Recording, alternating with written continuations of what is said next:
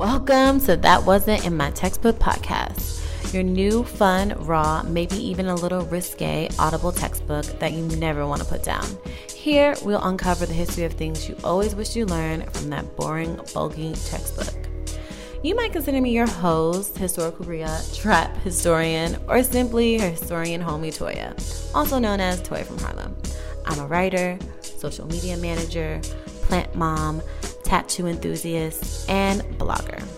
My curiosity is my superpower, and my love language is snacks. I've been blogging for a while, and Toya from Harlem is where I talk about things like historical places you pass by every day that you might not know, Black art and culture, locks, and cultural things to do in major cities. I also uncover Black-owned businesses, and some of my life is sprinkled on there too. I originally started blogging to capture historical places in my neighborhood, Harlem, and now it's expanded into so much more, which is why I'm excited to launch this podcast that wasn't in my textbook after all this time. So join me here where we'll reimagine history, because as you know, history isn't just about what happened before us, it's what's happening this very second. I mean, history doesn't have to be a whack, corny, whitewashed, pretentious snooze fest. If you're looking for that, this isn't the place.